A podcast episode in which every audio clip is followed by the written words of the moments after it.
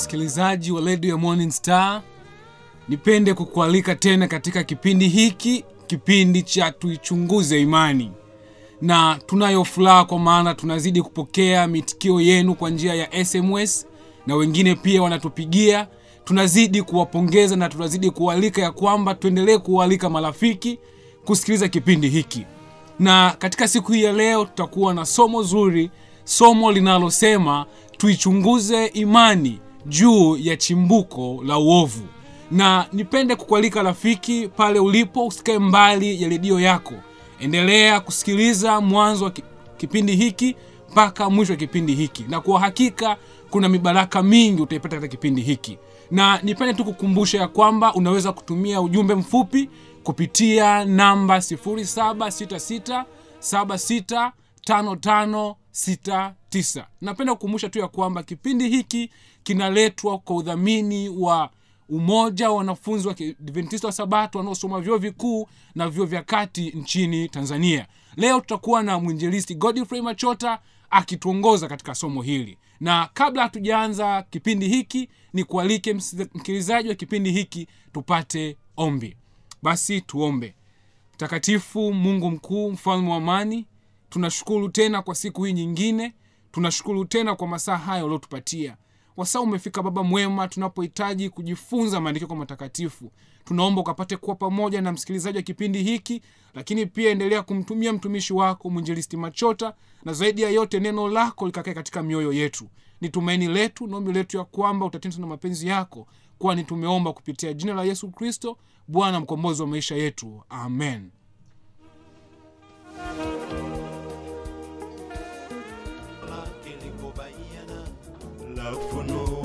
yake yatupasa kusoma neno tujue siri za mungu.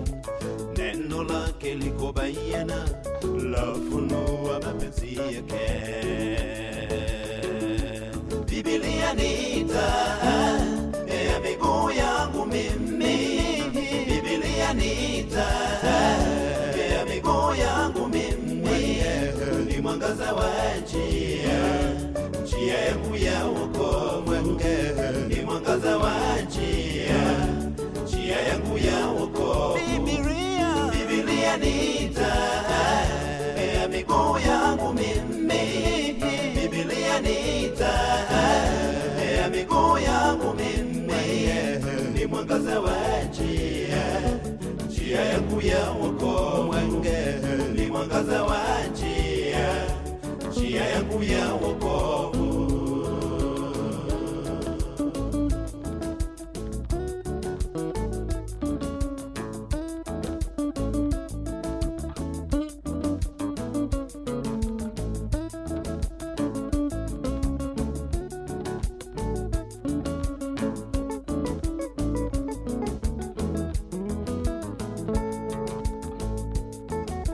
nyakati hizi ni za mwisho shetani ateka watu.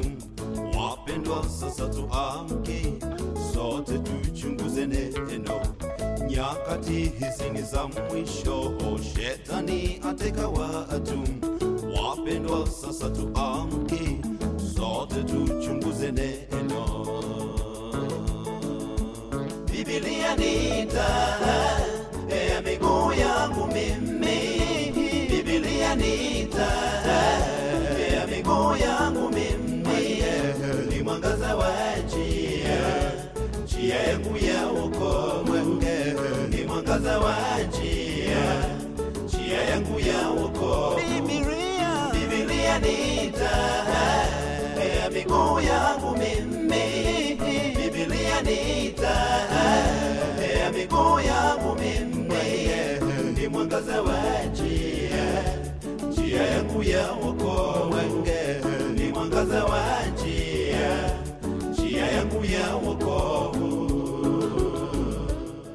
bwana asifiwe rafiki na mpenzi msikilizaji popote pale ambapo unatusikiliza masaa haya katika redio hii pendwa na bora ya injiri ya morning star radio.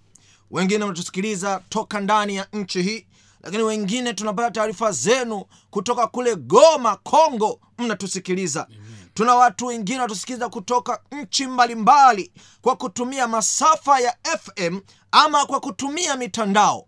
Wote tunawasalimu katika jina la yesu kristo. Masaa haya wewe unayenisikiliza ninakusihi ninakualika uchukue simu yako. Alika watu wawili watatu uwajulishe juu ya kipindi hiki pendwa cha tuichunguze imani. Uwaalike kuja kusikiliza maneno haya makuu ya kuchunguza neno la mungu. Lakini wakati huu pia tunaonekana moja kwa moja katika mtandao wa youtube. Unaweza kwenda kututafuta kwa kuandika habari njema tv utaweza kutuona popote hapo ulipo mubashara toka katika studio hizi pendwa za morning star radio.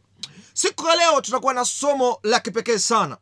Somo la leo nimelipatia kichwa kinachosema tuchunguze imani juu ya chimbuko la uovu.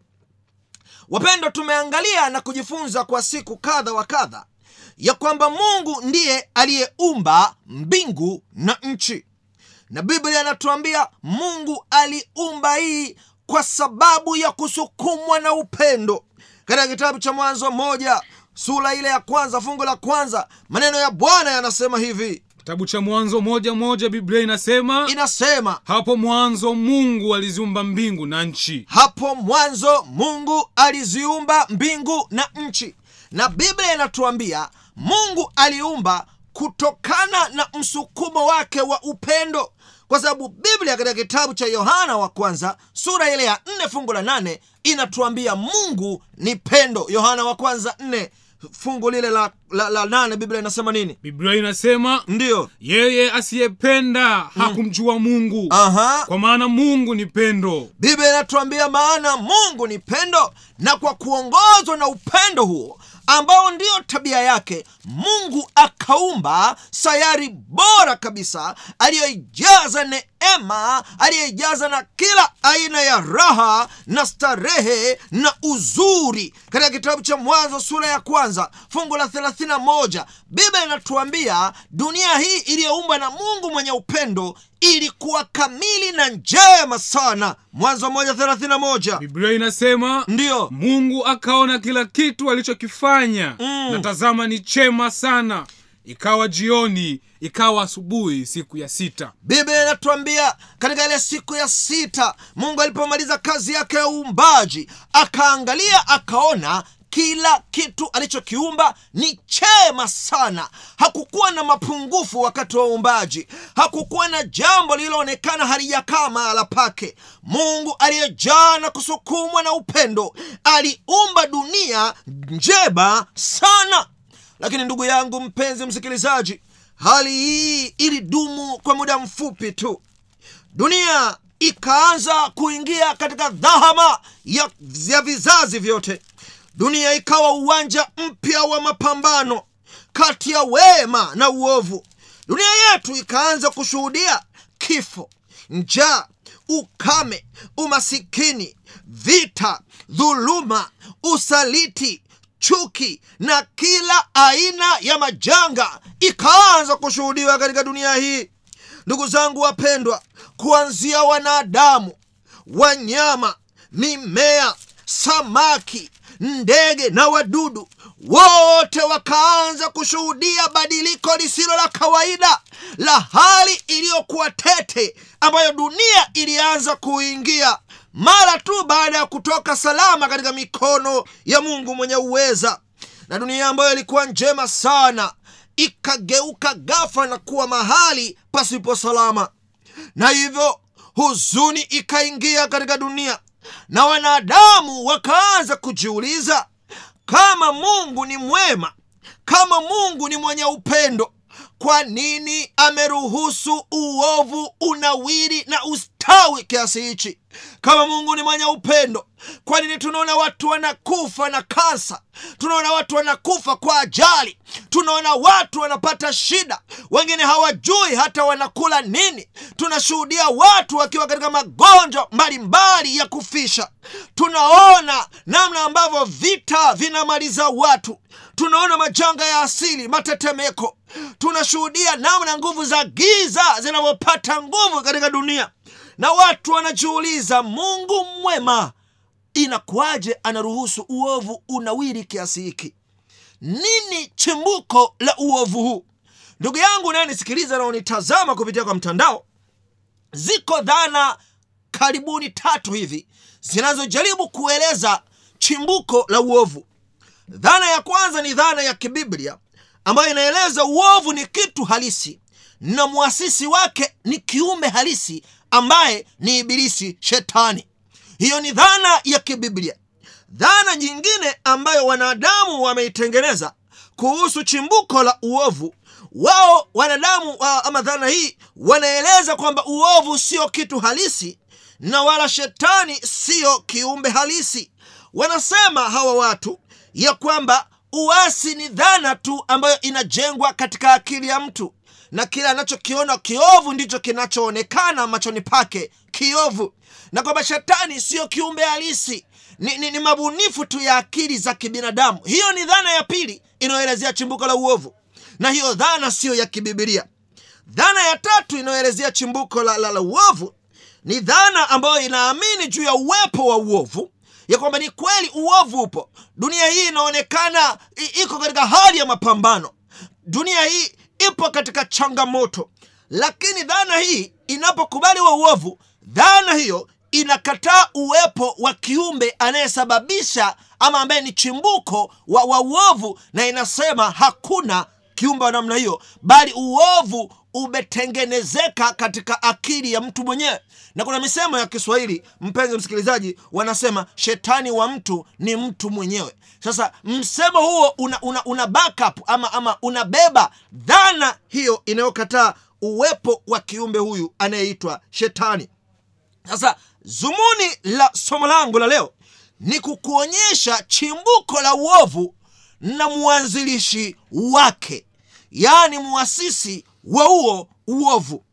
Biblia itatueleza kinaga ubaga chimbuko la uovu na asili ya huyo mwasisi wa uovu na namna ya kuushinda uovu. Haleluya! Biblia inatuambia ya kwamba mungu kwanza hakuumba uovu. Maana kuna watu wanadhani mungu ameumba uovu. Katika kitabu cha mwanzo moja thelathini na moja tuliona ya kwamba mungu alivyoumba kila kitu kilikuwa chema sana kila kitu kilikuwa chema kila kitu kilikuwa mahala pake na vyote vilikuwa vizuri. Hakukuwa na uovu. Na hata yule ambaye leo biblia inamtaja kama muasisi wa uovu alipoumbwa hakuwa mwovu.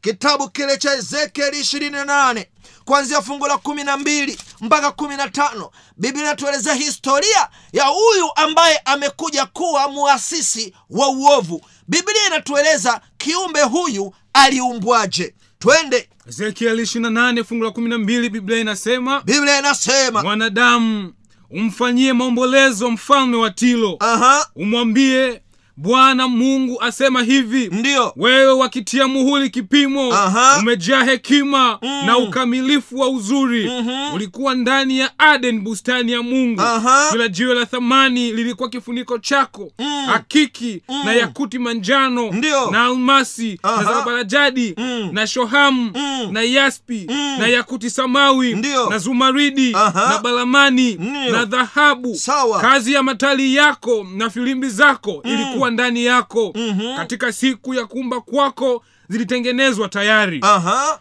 Wewe ulikuwa kerubi mwenye kutiwa mafuta afunikaye. Aha. nami nalikuweka hata ukawa juu ya mlima mtakatifu wa mungu. Aha. umetembea huko na huko kati ya mawe ya moto. Ndiyo ulikuwa mkamilifu katika njia zako tangu siku ile ulipoumbwa. Asante. Tunaona biblia inatueleza juu ya kiumbe ambaye alikuwa sio wa kawaida kiumbe huyo alikuwa malaika na biblia inatuambia alikuwa ni kerubi. Huyu kerubi ambaye mungu alimuumba kwa namna ya kipekee kabisa alimpamba kwa vito vya thamani akionekana alikuwa akitoa mwangaza aking'ara. Na ndiyo maana katika kitabu kile cha isaya biblia inamwita mwana wa asubuhi aliitwa lusifa mwangazaji alipendelewa sana. Halafu wakati wa uumbaji wake mungu akamuumbia ndani yake vyombo vya mziki matari vinubi viliumbwa ndani yake. Alipokuwa akiimba hakuhitaji kinanda kipigwe. Alipokuwa akiimba hakuhitaji kinubi kipigwe. Alipotoa sauti ziliambatana na ala za muziki. Mungu alimuumba vizuri sana. Akamuumba kwa uzuri wa hali ya juu lakini akampatia cheo kikubwa akawa kerubi. Na biblia inatuambia alikuwa kerubi mwenye kutiwa mafuta afunikae nisikilize vizuri. Katika, le, katika, katika, katika, katika nyanja ama katika vyeo vya malaika wako malaika katika makundi makubwa matatu. Malaika wa kawaida maserafi na makerubi. Makerubi ndio malaika ambao wako katika wadhifa wa juu kabisa na wao hufanya kazi karibu kabisa na mungu. Ndio maana unaona mungu anasema nalikuweka katika mlima wangu mtakatifu. Alikuwa anafanya kazi karibu kabisa na mungu.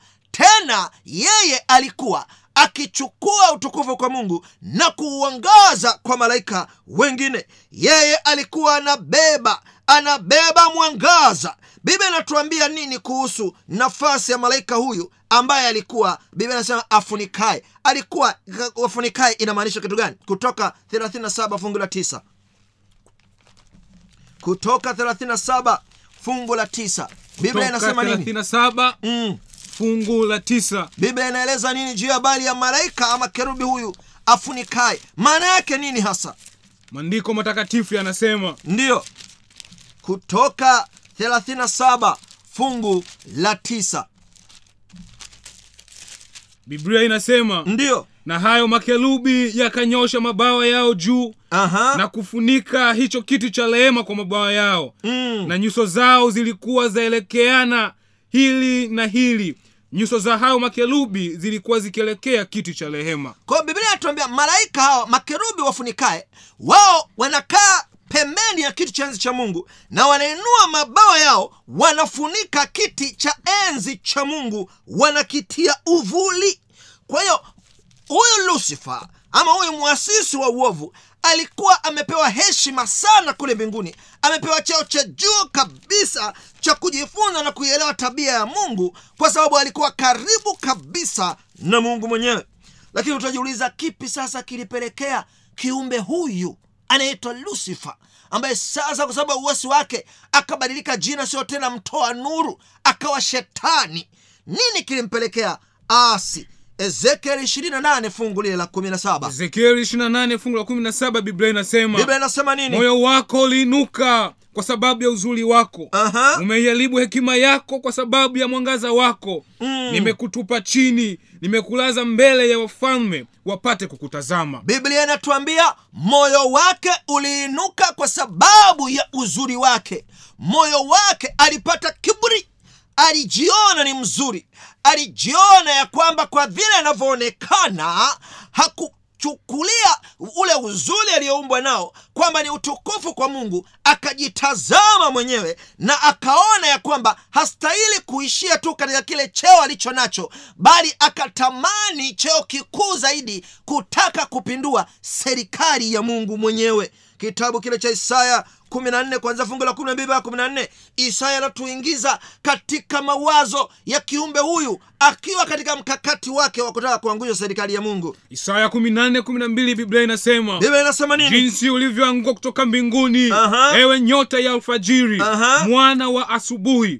Jinsi ulivyokatwa kabisa ewe uliyewangusha mataifa. Aha. Nawe ulisema moyoni mwako nitapanda mpaka mbinguni nikakiinua kiti changu juu kuliko nyota za mungu. Aha. nami nitaketi juu ya mlima wa mkutano katika pande za mwisho za kaskazini.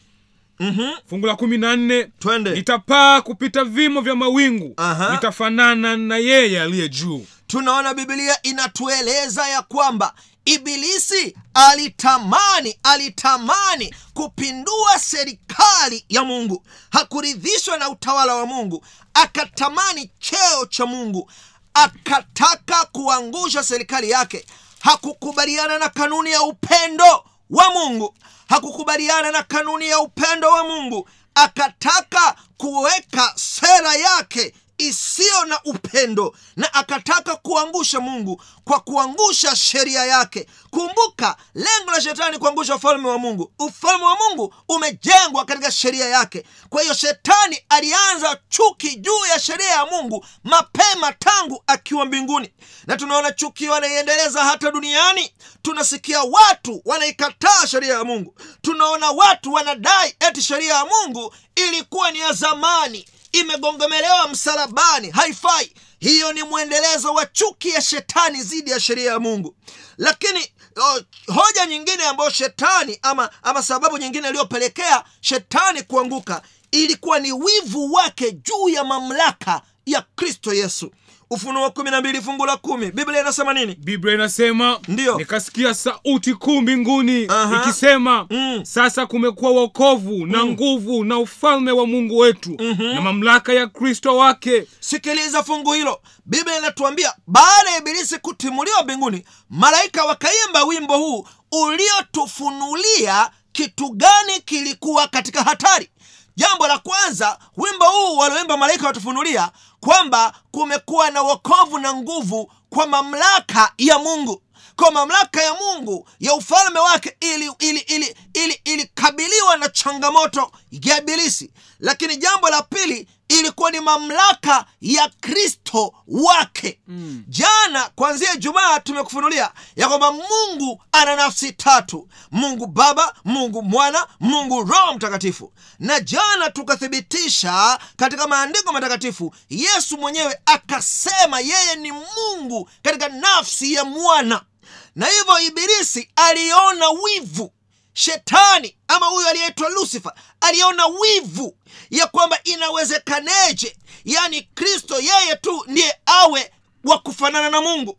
Iwezekaneje yeye awe nafsi ya mungu? Na mimi niko mzuri hivi alafu sio nafsi ya mungu akaona wivu akaona wivu. Na wivu huo ameendeleza ameuendeleza. Ndiyo maana leo sio ajabu kuona shetani akipiga kampeni ya kwamba yesu kristo sio mungu. Mm. ndiyo maana leo sio ajabu kuona shetani akipiga kampeni ya kusema yesu eti ni nabii tu wa kawaida.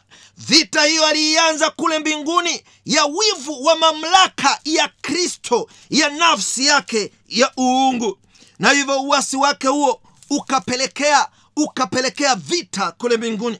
Biblia katika kitabu cha ufunuo kumi na mbili saba mpaka tisa inatueleza vita hii ya mgongano wa mawazo ya, ya, ya kuchagua upande wa mungu ama lusifa ilitokea kule mbinguni katika ufunuo kumi na mbili fungu la saba mpaka la ufunuo tisa kumi na mbili fungu la saba biblia inasema ndiyo kulikuwa na vita mbinguni. Aha. mikaeli na malaika zake wakapigana na yule joka. Sasa tunaona vita hii ikiongozwa upande wa mungu mikaeli maana mikaeli yeye afananaye na mungu ambaye sio mwingine asipokuwa yesu kristo pekee.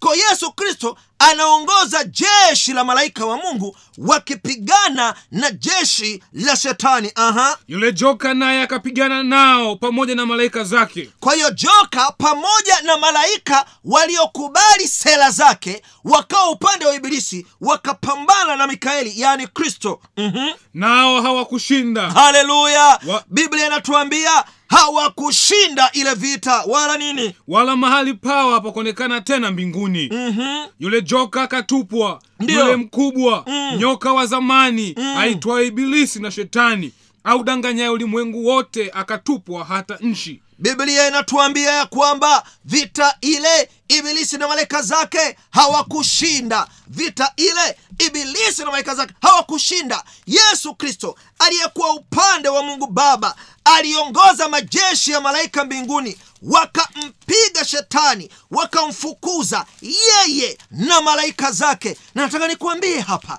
nataka nikuambie kukuthibitishia ya kwamba yesu ni mungu. Ngoja nikueleze wakati fulani yesu akiwa duniani alipokuwa akizungumza aliwaeleza watu juu ya tukio hili ya kwamba alikuwepo na alimshuhudia shetani alivyotupwa kutoka kule mbinguni. Luka kumi kumi na nane. Biblia inasema luka kumi kumi na nane. Ndiyo akawaambia nilimwona shetani akianguka kutoka mbinguni kama umeme. Haleluya. Yesu ambaye alikuwa kamanda mwongozaji wa jeshi la malaika wa mbinguni. Biblia inatuambia anasema kwa kinywa chake yesu mwenyewe alimuona wazi wazi shetani akitupwa alitupwa kwa mshindo. Shetani ni luza yeye ni mshindwaji hajawahi kushinda. Alishindwa tangu mbinguni na alitupwa. Na yesu alisema alimuona. Haleluya. Amen. Biblia inatuambia hakutupwa peke yake. Huyu ibilisi hakutupwa peke yake. Alitupwa na malaika zake. Katika kitabu cha ufunuo sura ya kumi na mbili fungu la tisa biblia inatuambia ibilisi alitupwa na malaika zake mm-hmm. ufunuo kumi na mbili fungu la tisa biblia inasema ndiyo yule joka akatupwa Aha. yule mkubwa nyoka wa zamani aitwaye ibilisi na shetani au danganyaye ulimwengu wote akatupwa hata nchi na malaika zake wakatupwa pamoja naye. Kwa hiyo biblia inatuambia akatupwa na malaika zake. Hawa malaika kusema malaika zake sio kwamba yeye ndio waliowaumba malaika zake manake malaika waliokubali sera zake. Kwa hiyo hakutupwa peke yake. Na malaika hawa walikuwa kiasi gani? Biblia inatufunulia katika kitabu kile cha ufunuo kumi na mbili fungu la tatu na la nne. Biblia inasema ufunuo kumi na mbili fungu la tatu na la nne. Ndiyo. Ikaonekana ishara nyingine mbinguni. Aha. na tazama joka mkubwa jekundu. Aha. alikuwa na vichwa saba na pembe kumi.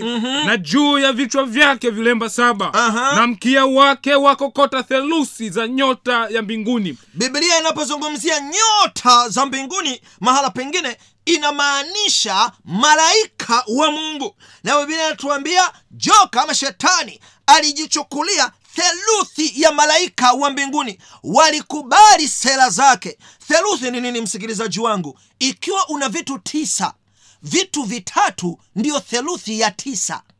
Kwa ikiwa natoa mfano ikiwa kulikuwa na malaika elfu tisa ibilisi aliondoka na malaika elfu tatu kumbuka natoa mfano. Ikiwa kulikuwa na malaika trilioni tisa ibilisi iliondoka na malaika trilioni tatu. Natoa mfano. Kwa hiyo hiyo ndiyo theluthi. Aliondoka na sehemu kubwa ya malaika. Na malaika hawa malaika zake hawa ndio wanaoitwa majini. Ndio wanaoitwa mapepo. Ndio wanaoitwa mashetani. Hebu twende mambo ya nyakati wa pili kumi na moja kumi na tano. Mambo ya nyakati nyakati wa pili kumi na moja kumi na tano biblia inasema biblia inasema nini? Naye akajiweka makuhani wa mahali pa juu. Sasa sikiliza sikiliza ibada za kipagani zinazoanza kutaja sehemu ya, ya, ya hawa malaika wa ibilisi he? na wale majini. Na wale majini. Kwa na, na zile ndama alizozifanya. Kwa tunaona majini ni sehemu ya malaika hawa waliofukuzwa kule mbinguni hakuna majini wema wala majini wabaya. Hakuna majini ambao waliowahi kupokea neno la mungu. Hakuna. Wote ni waasi. Wote walifukuzwa toka kule mbinguni. Lakini kundi la pili biblia inataja wanaitwa mapepo. Marko moja ishirini na sita. Marko moja ishirini na sita biblia inasema yule pepo mchafu akamtia kifafa akalia kwa sauti kuu akamtoka kwa tunaona hawa mapepo kazi zao kubwa sana hawa mapepo ni, ku, ni kuleta shida kuleta magonjwa. Hawa mapepo pia wanatumiwa na waganga wa kienyeji wanatumiwa na wachawi wanatumiwa na wasoma nyota wale watu wanaofuatilia nyota kila siku. Wa, wa, wa, wa, wanatumiwa na mapepo. Lakini kundi lingine la tatu ni mashetani. Timotheo wa kwanza nne moja. Timotheo wa kwanza nne moja biblia inasema basi lo anena waziwazi ya kwamba nyakati za mwisho wengine watajitenga na imani wakisikiliza roho zidanganyazo na mafundisho ya mashetani. Kwa biblia inataja majini mapepo mashetani na roho zote zidanganyazo. Zote ni sehemu ya kundi hili la malaika walioasi ambao wamekuja wako katika msafara na ibilisi msafara wa kuhakikisha wanawapoteza watu wengi kadri iwezekanavyo. Na nataka nikwambie hawa wote makundi haya yote ya shetani majini mapepo na, na, na, na, na, na, na, na vinyamkela wao. Wote wataangamia katika moto. Yesu anaeleza vizuri katika kitabu cha marko 25 sehemu ya mwisho ya fungu la 41 twende. Matayo 25 fungu la 41 biblia inasema biblia inasema kisha akaambia wale walioko mkono wake wa kushoto ondokeni kwangu mliolaniwa mmeandaliwa mwende katika moto wa milele aliowekewa tayari ibilisi na malaika zake. Kwa tunaona moto umeandaliwa kwa ajili ya kuwaangamiza shetani na malaika zake ambao ndio majini mapepo mashetani. Nataka nikueleze rafiki yangu usiweke tumaini lako kwa majini usiweke tumaini lako kwa mapepo usiweke tumaini lako kwa mashetani. Hata kama yatakuahidi kukupa utajiri hata kama yakikuahidi kukupa tiba hata kama yakikuahidi maisha bora usiweke tumaini lako kwao kwa sababu hao mahala pao ni katika moto sasa wapendwa tumeona tukio hili kubwa la shetani amelekazia kutupwa kule mbinguni. Je walivyotupwa mbingu zilifanya hatua gani? Kitabu cha ufunuo kumi na mbili kumi na mbili. Ufunuo kumi na mbili kumi na mbili biblia inasema kwa hiyo shangilieni enyi mbingu nanyi mkao umo ole wa nchi na bahari kwa maana yule ibilisi ameshuka kwenu mwenye ghadhabu nyingi akijua ya kuwa ana wakati mchache tu. Kwa hiyo ibilisi alivyotupwa mungu alimpa muda mchache muda mchache muda ambao malaika wa mbinguni na viumbe wote watashuhudia kina cha uwasi wake. Maana ikiwa mungu angemwangamiza muda ulele maana mungu alikuwa na uweza. Ibilisi aliv- aliv- ali- ali- alivyoanzisha tu uwasi mungu angeweza kutupiga pap ibilisi akapotea. Lakini hilo lingeweka mashaka katika akili za malaika ya kwamba pengine hoja zake zina maana hivyo mungu akampa muda mchache ibilisi ili malaika wote na viumbe wote washuhudie ya kwamba shetani ni muasi hoja zake hazifai sio wa kufuata maana anatafuta uharibifu na sio uokovu na hivyo mbingu zikaonya nchi zikaonya sayari hii dunia aliyokuwepo adamu na hawa wakaonywa. Biblia natuambia mbingu zikaonya nchi.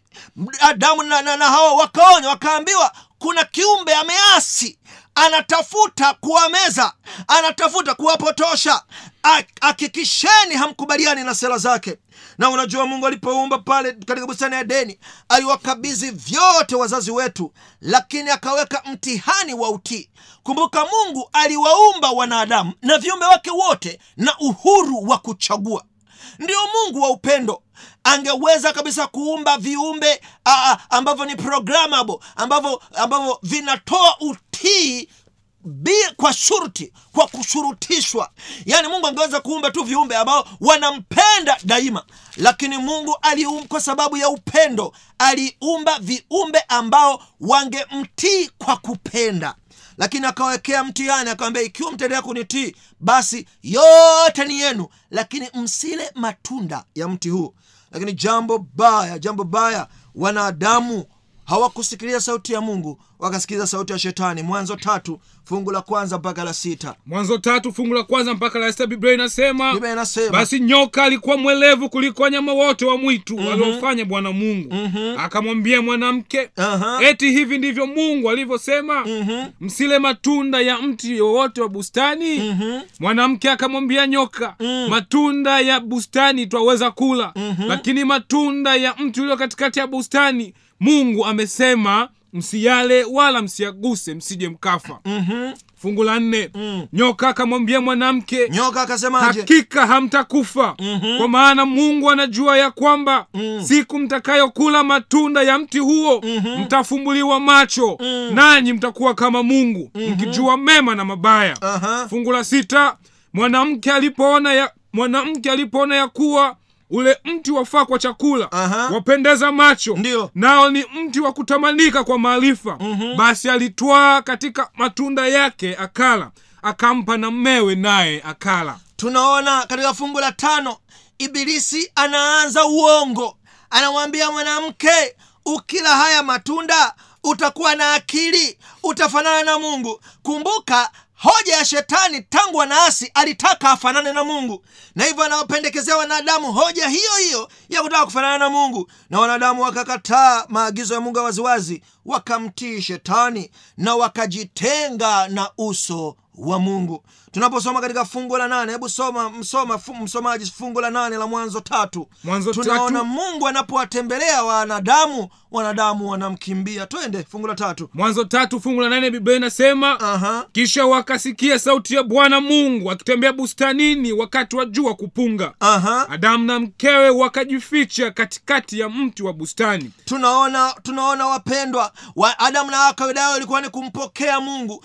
Kawaida yao ilikuwa mungu akija kuwatembelea wanaenda kumlaki kwa shangwe lakini sasa wametenda dhambi. Hata mungu hajawaambia mkimbie lakini wamekimbia dhambi ikawatenga na uso wa mungu. Dhambi ni mbaya dhambi ni mbaya. Katika kitabu cha isaya isaya 59 mbili hilo hatutakusomea mpenzi msikilizaji andika isaya 59 fungu la pili. Biblia inasema dhambi zinatutenga na uso wa mungu. Dhambi ni mbaya zinaweka ukuta kati ya mtu na mwokozi wake. Lakini tunaona mungu ni mwema japo kwa wanadamu ndo walitenda dhambi kwanza lakini yeye alishuka kuja kuwaokoa. Haleluya. Kitabu cha mwanzo tatu kumi na tano tunaona upendo wa mungu wa kumtangazia mwanadamu mpango wa ukombozi. Mwanzo tatu kumi na tano. Mwanzo tatu kumi na tano biblia inasema biblia inasema nami nitaweka uadui kati yako na huyo mwanamke. Nami nitaweka uadui kati yako na huyo na kati ya uzao wako na uzao wake. Na uzao wako na uzao wake. Huo utauponda kichwa Aha. na wewe utauponda kisigino. Tunaona mungu anaweka ahadi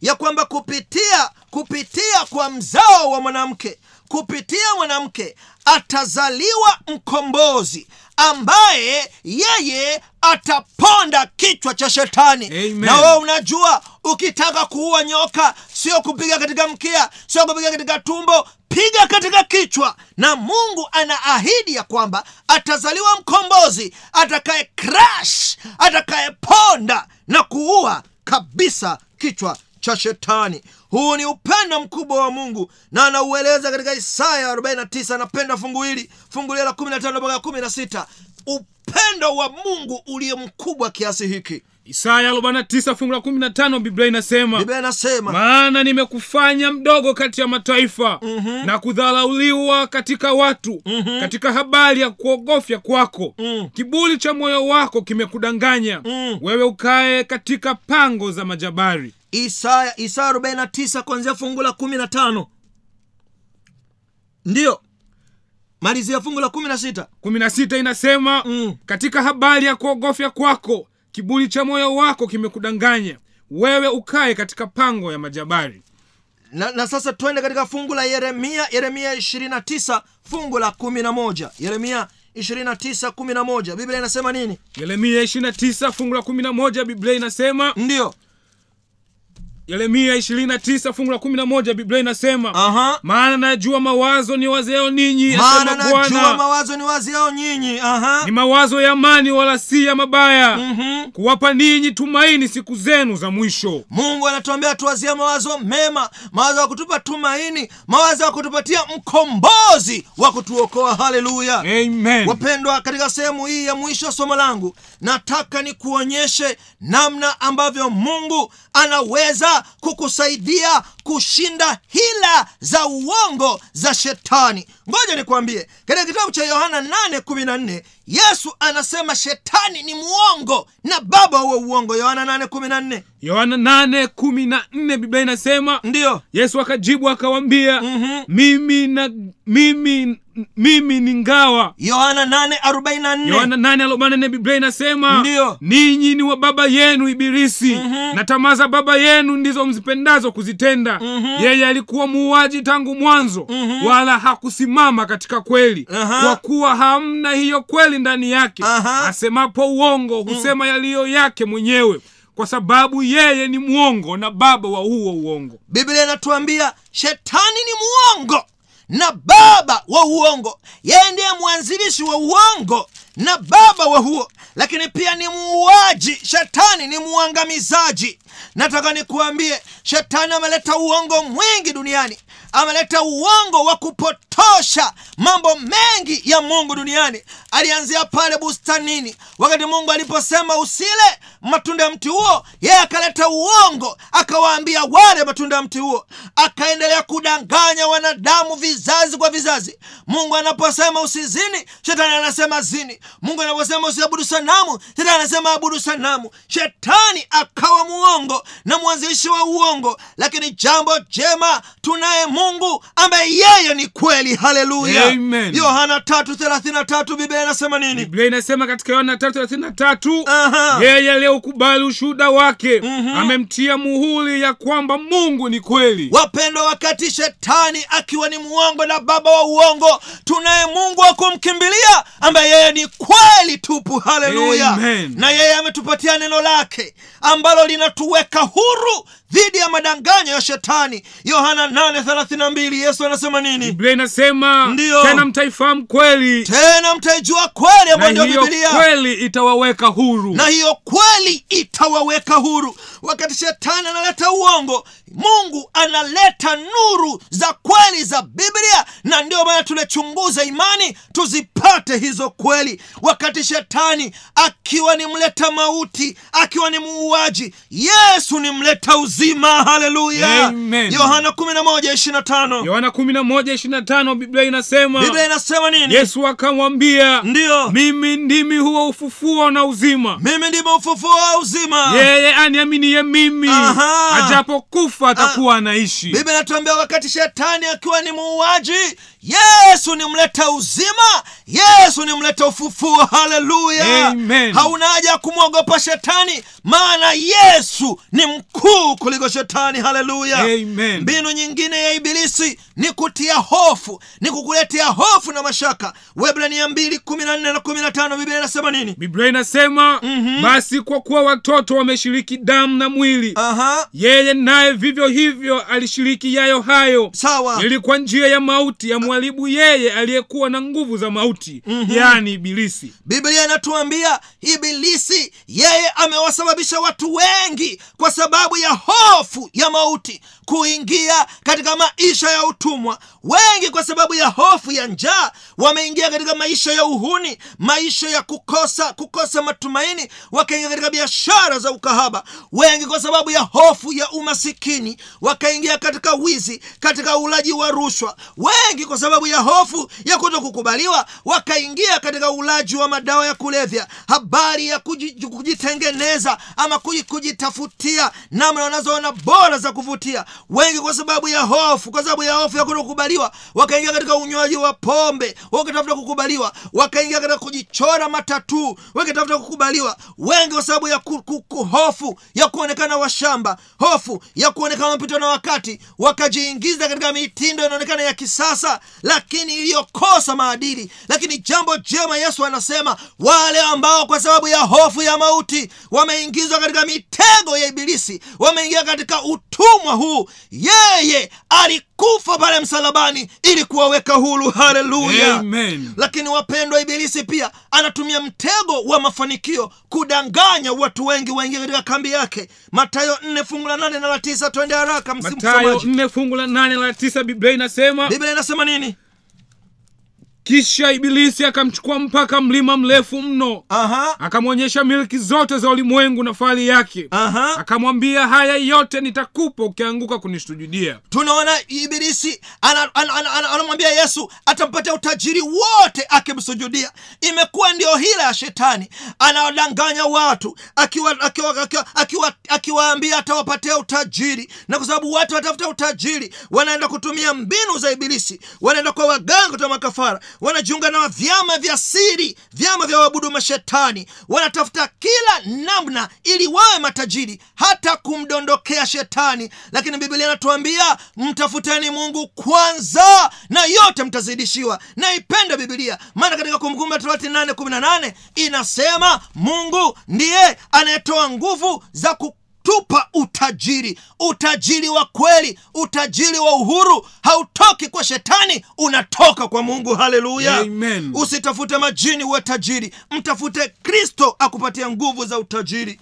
Wakati shetani akiwa mshitaki biblia inatuambia katika ufunuo sura ya kumi, ya kumi na mbili fungu la kumi na petro wa kwanza tano nane shetani ni mshitaki. Wakati akiwa mshitaki akikushitaki dhamiri yako ya kwamba wewe ni mdhambi haustahili wokovu wewe ni mtu wa kupotea akikulundikia dhambi kristo ni mtetezi wako haleluya. Ayubu 1925 inasema mtetezi wako yu hai haleluya. Wakati shetani alipoinuka kumpinga kumpinga yoshua ambaye alisimama kama kuhani mkuu kristo alimtetea yoshua. Nataka nikueleze kristo ni mtetezi wako haleluya. Nataka nikueleze siri moja katika masaa haya. Una uweza wa kumpinga shetani katika kitabu cha yakobo nne fungu la saba biblia inasema basi mtiini mungu mpingeni shetani naye atawakimbia.